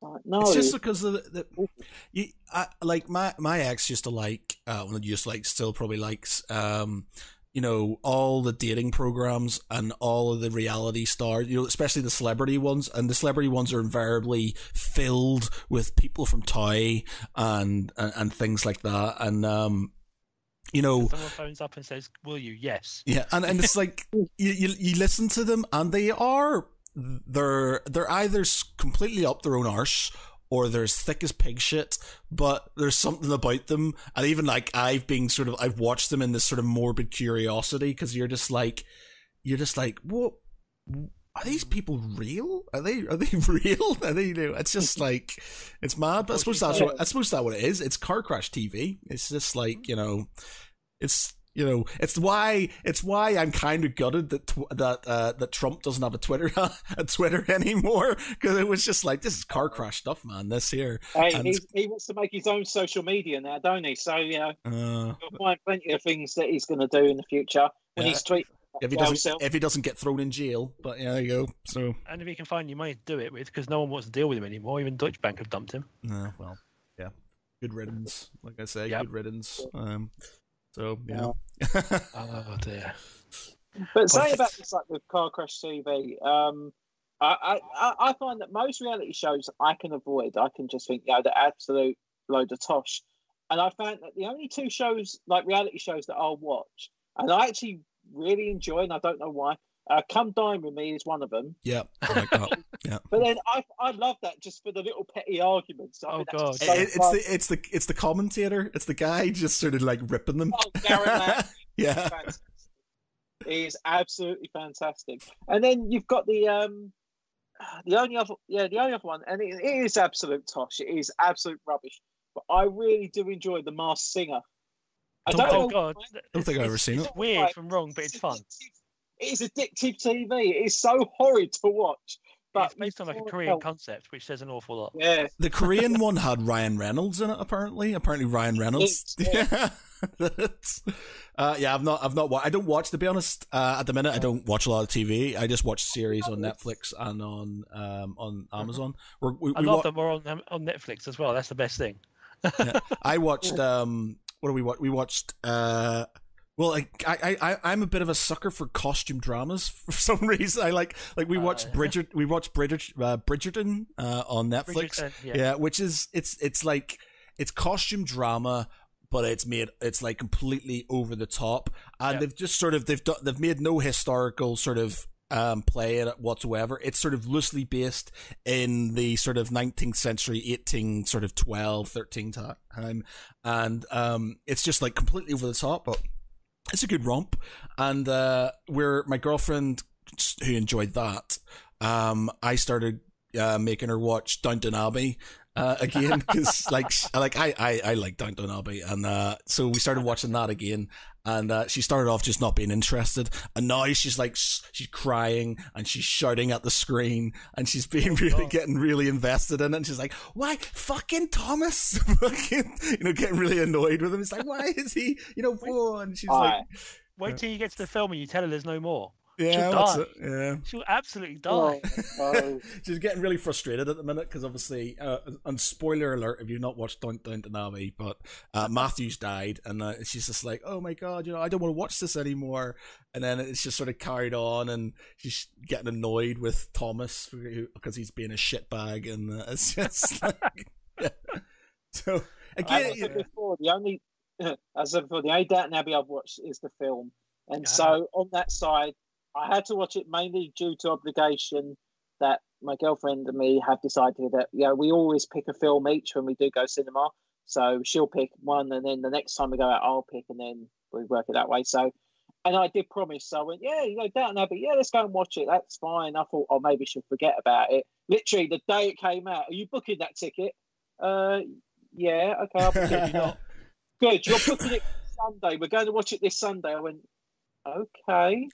The, Are you sure it's going to be on? Yes, of course it's going to be on. What are you talking about? I'm stupid. the series is the series is good. Um, the series is good. I, I sort of historically some of it I, th- I I could sort of say yeah that's probably kind of what it was like but I think there there's certain things um which they sort of they sniff at within the series like homosexuality and currently there there's a uh, a person of color on the uh, on it a minute and they're like they're being a bit iffy about him and stuff um because obviously back in those days you know they, Yeah. you know but it's just like they're still very like you know like barrow who's one of the the footmen he's gay and everybody knew he was gay and stuff and um you know he does something and then they sort of kind of stick up for him and i'm just like i as much as that i feel that makes me feel good that they did it's like would they have though or would they have just thrown him to the wolves and like you know Uh, you know it back makes you wonder how much of modern day things getting. yeah, the mo- modern day morality would have sort of kind of Yeah. got up and stuff,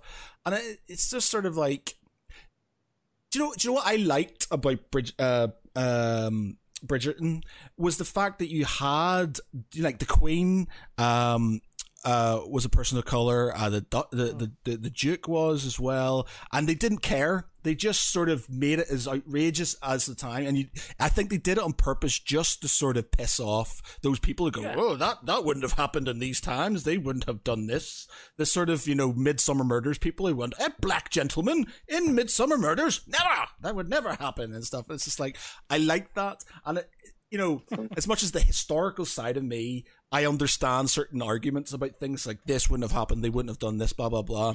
Um, but I kind of like where they just go fuck it and they just throw everything in because it was just it became it it just became uh, something you could watch without having to feel like you were you were there was sort of a a, a minefield in front of you, a politically correct minefield in front of you. So Bridgerton was really good, really enjoyable. I enjoyed that a lot. Um, and and Downton Abbey for for its for its you know its flaws and stuff is is very enjoyable and stuff, and it it's kind of like I think somebody described it as like it's a soap opera, a costume soap opera in a way, and yeah, it is. It, it it's it can be quite bleak at times, but yeah, it's quite enjoyable, worth a watch. I, I think a lot of these. Are, I was just gonna say, I think a lot of these things, in terms of like, um, you know, TV shows really do seem to embrace um, people of color. They really do seem to embrace um, different sexuality now. I find a lot of that is due to Russell T Davies because a lot of his work, um, if you look at Queer as Folk, that was obviously a massive hit at the time. Yeah. Uh, Doctor Who, he never shied away from. Um, oh, squeak. Sorry. I've got my, I've got like my my dog That's is destroyed. that's I not think. his objection. He's like, I have something to say. Um, Sorry, Jojo. Uh, carry on. no, no, um, but anyway, Doctor. Sorry, man. I won't do it again. I won't do it. I promise.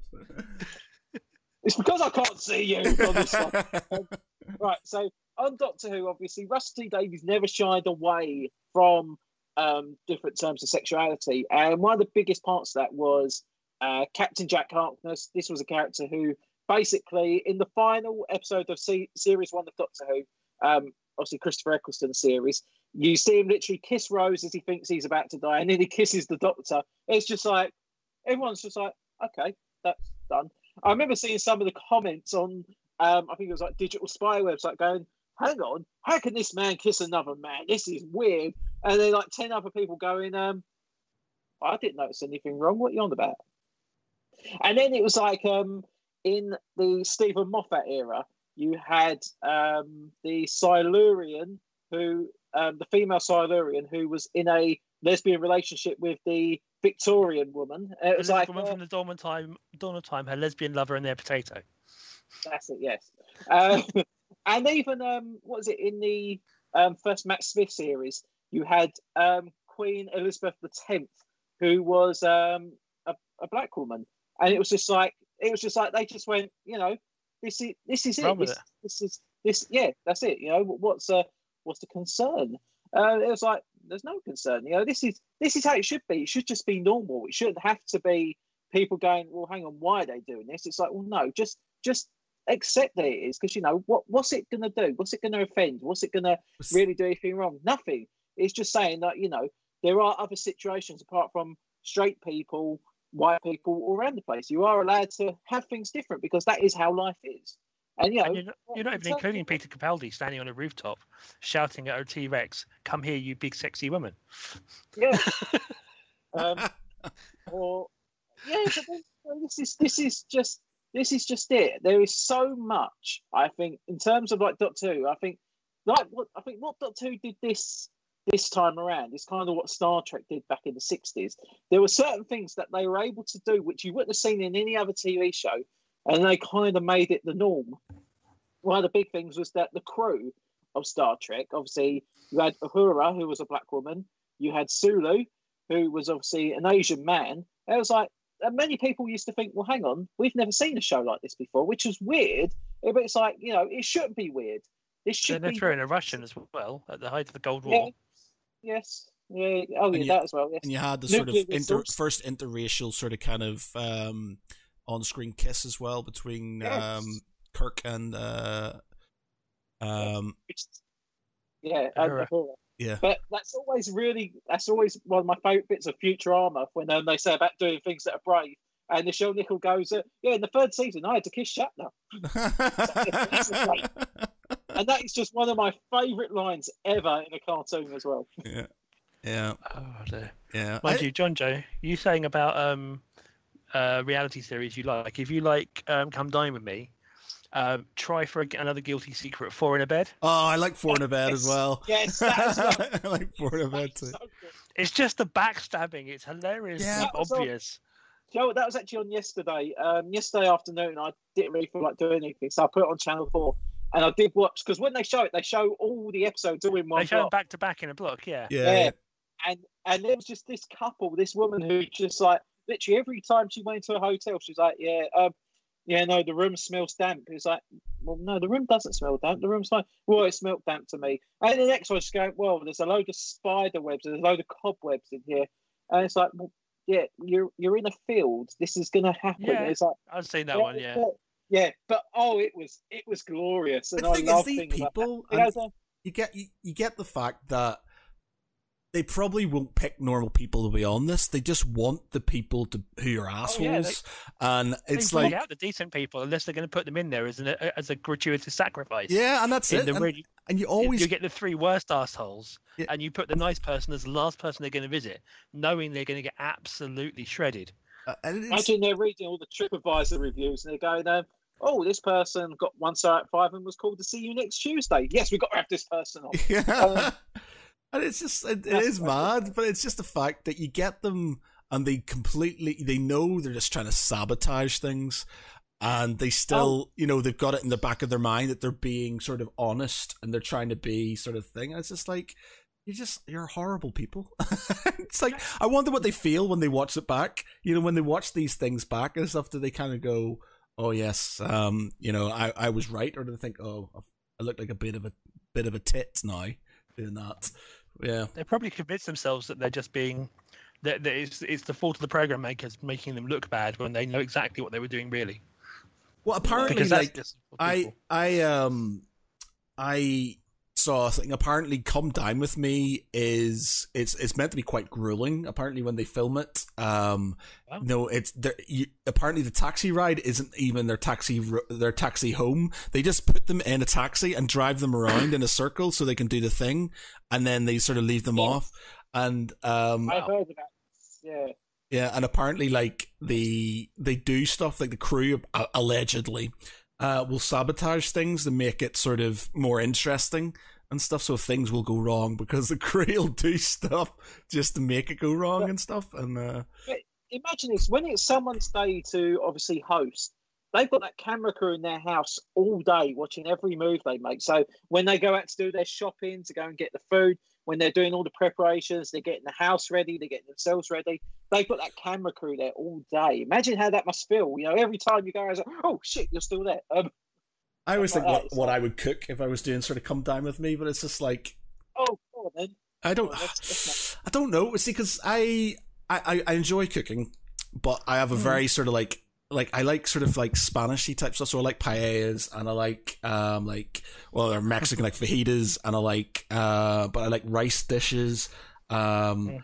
and it's like what what what would I do and stuff? And I think I might do tapas. I'd probably do tapas. I think some sort of tapas because it would be a lot of little sort of small things that people could try out. My problem is when I make stuff, I make lots of it. There's no portion control. It's literally I just throw stuff in until it tastes nice, and there's loads of it. So Yeah. when I make paellas, there's like two pans worth of it because I've overcompensated. It's like, well, it says to put three cups of this in. Let's put five in. Boom, boom, boom, and then you just Three cups, and I'm going to get one of those really tall, tough coffee mugs. of smell. yeah, the length of your arm. Yeah. yeah. That's okay. It's about the right size, isn't it? you know, and I'm, I'm not, I'm not, a, I'm an all right cook, I think, but I'm not, I'm not the best, and I just sort of like, I, I, don't know. I, was, I sit there and think, what would, my, what would my, uh, what would my entertainment be? And it would just be like, you know, Oh, you know, what, what, what would I You'd have to do? break the guitar out, wouldn't you?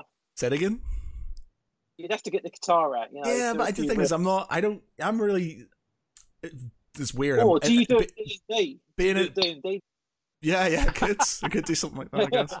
Being in a ba- this is the one thing that this is like uh, back in the day when I was single. Um, one of my mates was just like, "Oh, we're gonna get you on.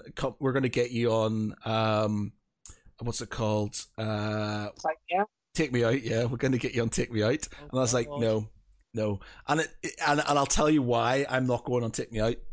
It's because I'm not. I'm not a bad looking fella.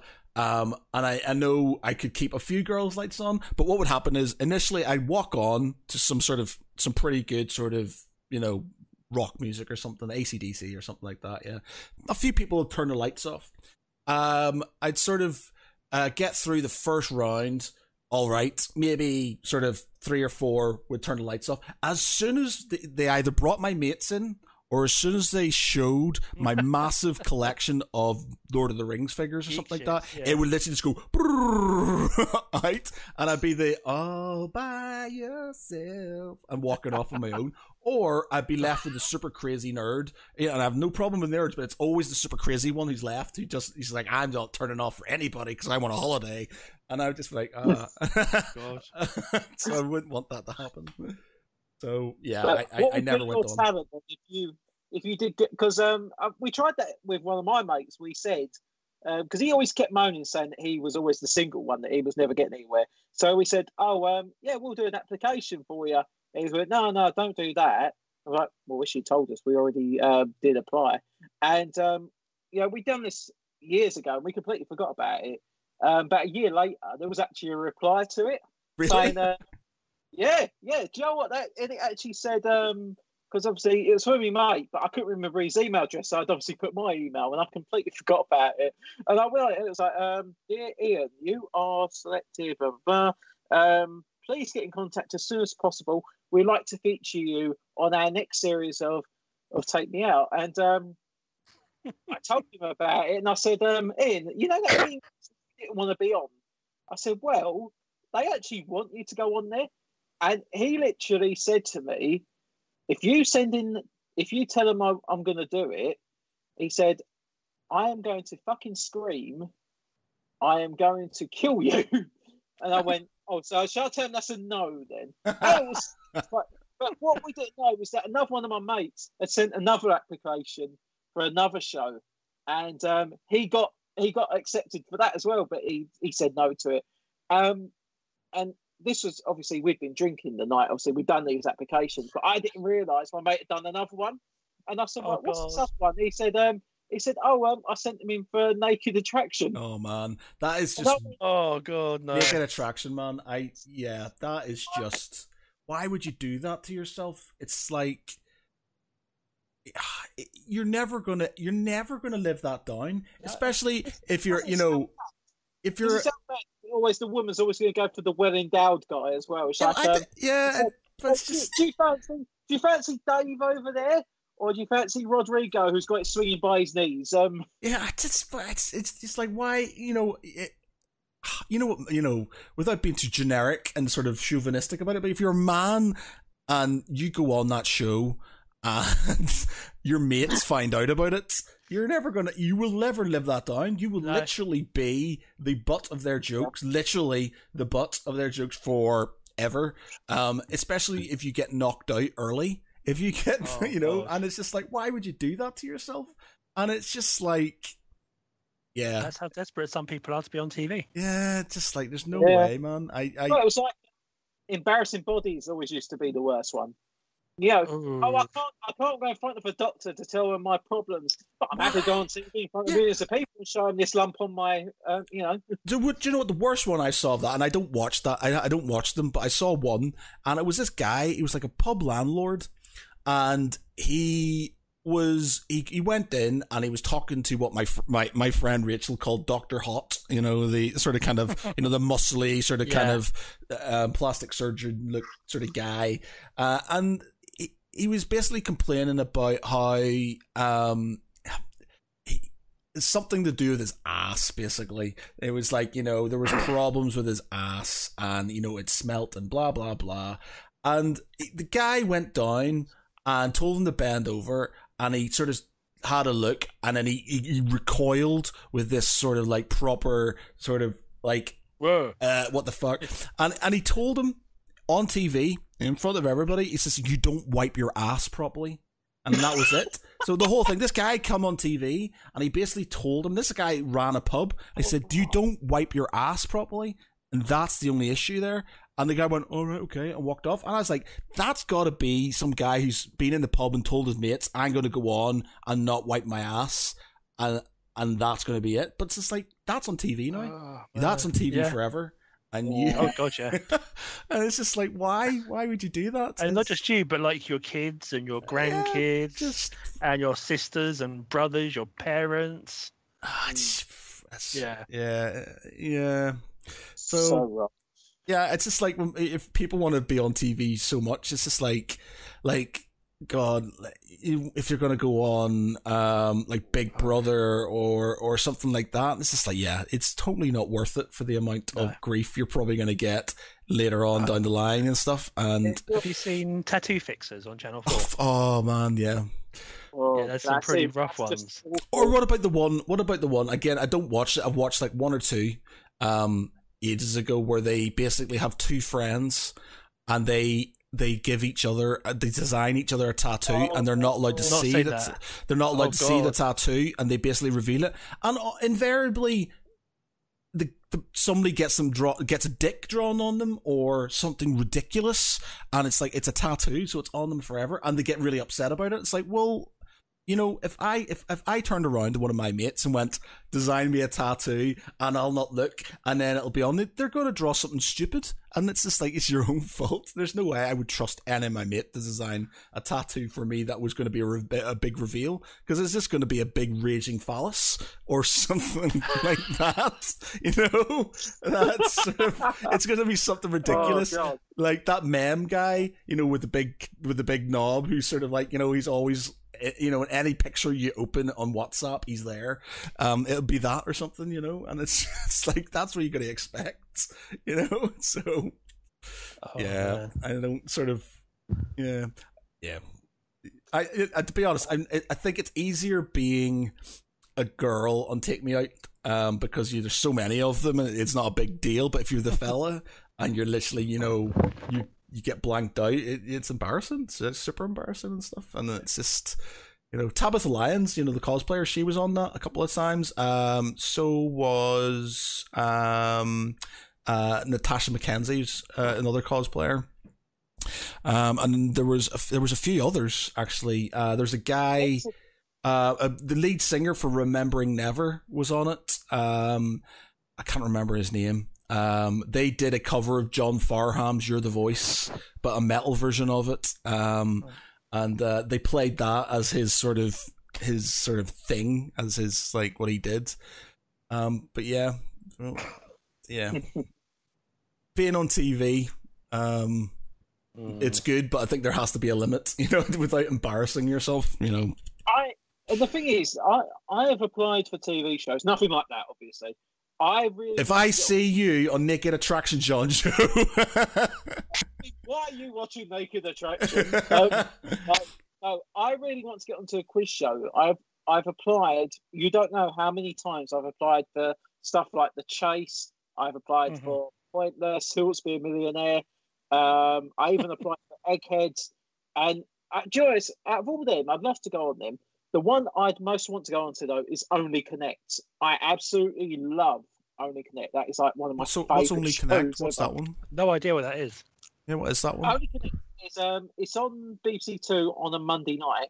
Basically, it's um like each it's a quiz game, but it's like you're you're working out the connections that are shown to you. So there are four clues. Yeah. They're shown one at a time. You have to try and work out what the connection is between them four clues. And some of them can be quite easy, some of them can be really difficult. And it is just the brain power that goes into some of these some of these choices, some of these things they make is fantastic. And then there's even um, a missing vowels round at the end where literally it might be a phrase, it might be a place, it might be a combination of words, things like that.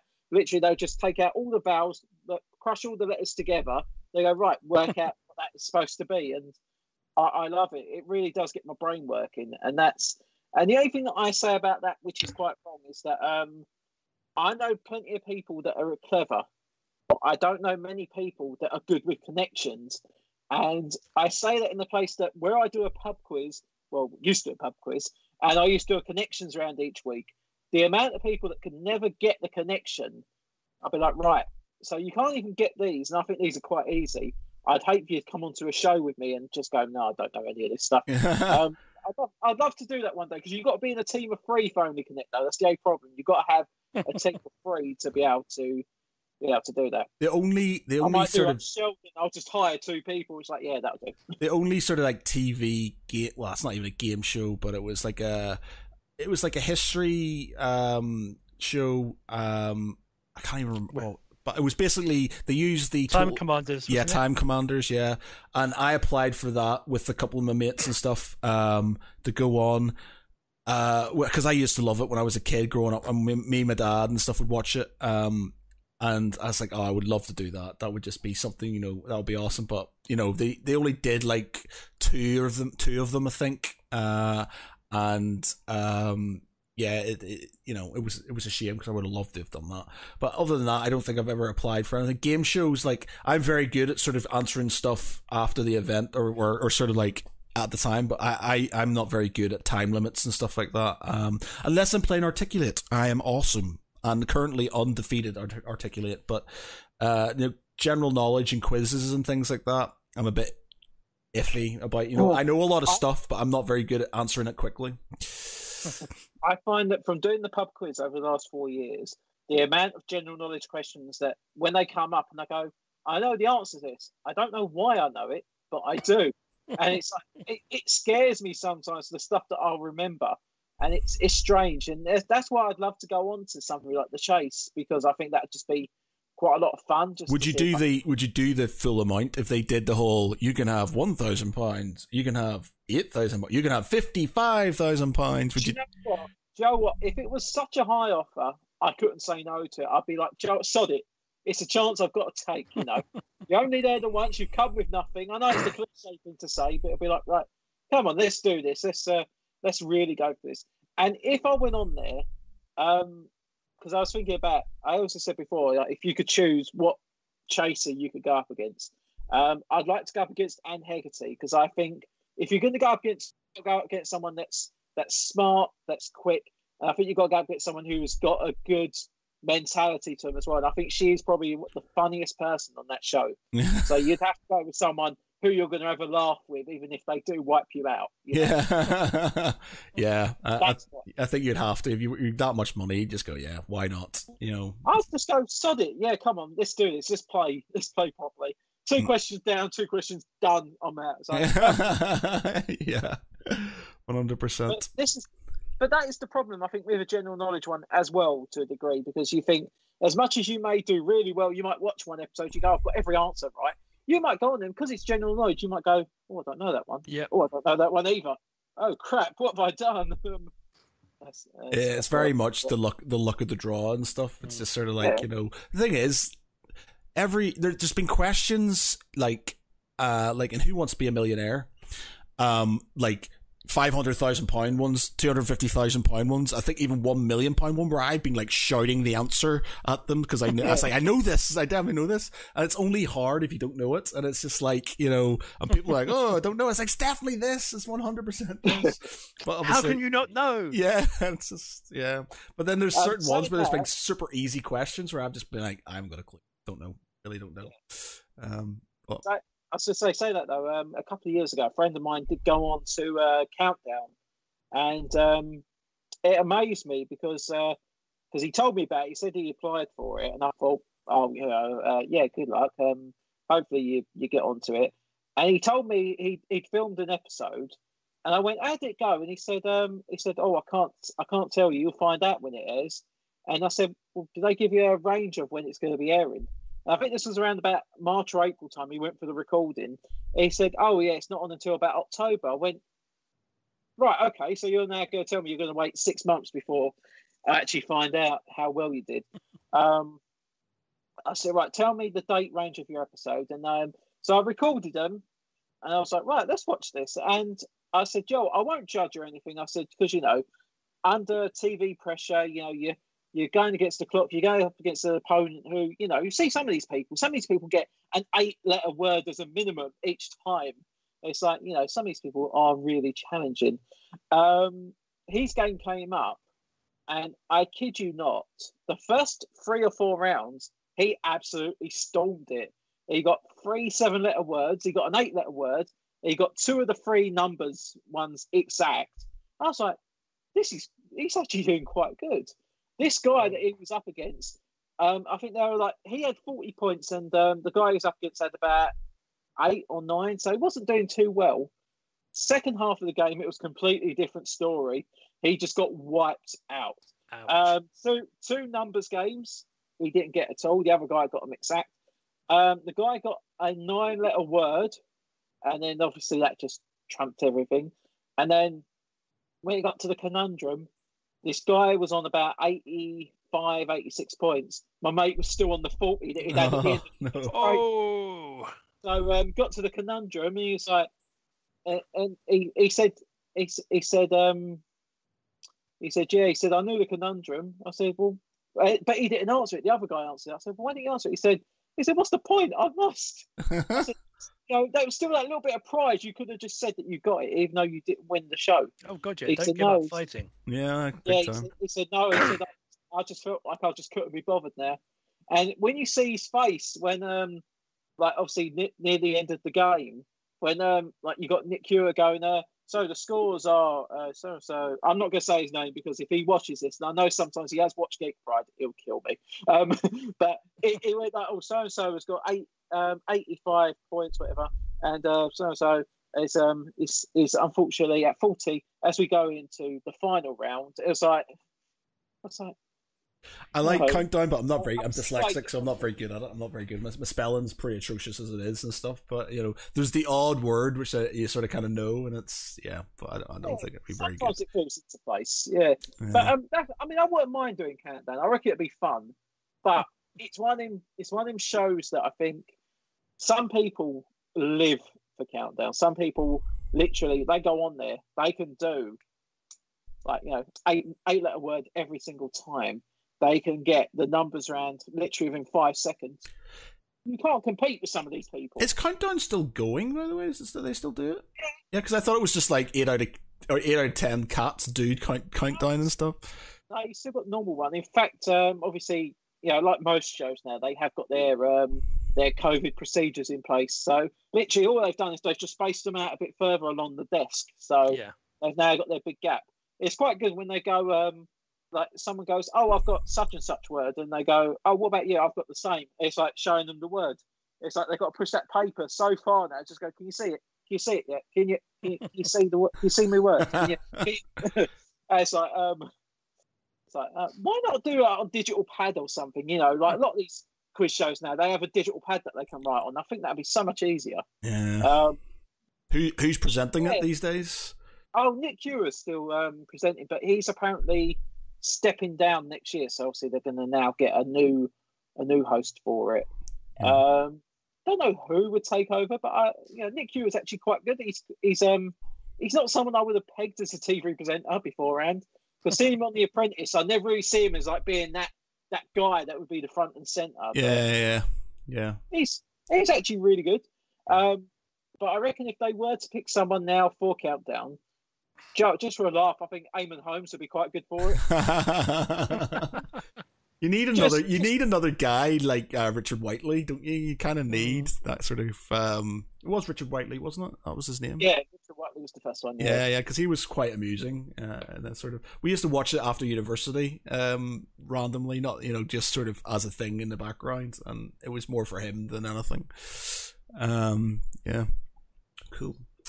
Right, Mm. okay. Uh, I think we're going to leave it there then. Uh, I think I'm going to go and watch some more Downton Abbey with uh, with Gosha while she sort of uh, rages at the TV. um, so Are you watching Downton Abbey or are you watching Gosha? It's, it's kind of her and stuff. It's her, her emotional roller coaster and stuff. And she's got this thing because, like, like we've been through Friends and like because she didn't watch a lot of TV when she was in Poland, um, and especially like you know English TV and UK American TV and stuff. So she's not seeing things like Friends and and things like that. So we've gone through all of these series and stuff. So she's got this thing now that when she sees somebody who like you know they're a good couple, it's like he's her lobster, and that she says this thing you know like from Friends. So that's her thing now. When she say oh so Bates and Anna, that's they're lobsters, and it's just like you know a Friends reference because we watched that and uh, and yeah and it's it's yeah. so it's good because like she gets really emotionally in, invested in these things, and it's good to see somebody really sort of take you know watching things for the first time is actually quite good to watch because they're like you know you know getting into it and they're, they're, it's like it's hard to sort it's hard to explain but yeah it's it's just good to watch her watching the thing but yeah Right, so yes, we'll leave it there. Uh, it's been a it's been an interesting one, starting on Star Wars, going on to busking, moving on to uh, reality TV, and uh, yeah, Quiz uh, shows. and then going uh, ending on quiz shows. So uh, it was a, a, a good a good um, eclectic um subject matter. Um, hopefully, we'll have some new guests on uh, in the coming weeks. Um, but uh, apart from that, uh, I've been Matt Geary. Uh, with me tonight has been Jonjo Cosgrove See you all later, guys. and Mark Canty. I do remember how to speak. Don't worry. oh, and, and John Joe, what's what's the name of the podcast again? All things suck. All Things Suck, and it's on Spotify and all the other places. Spotify. It's going to be on iTunes at some point, and uh, yeah, um, but Spotify I think is the main one at the moment that you can get on. All right, give it a listen, everybody. And goodbye.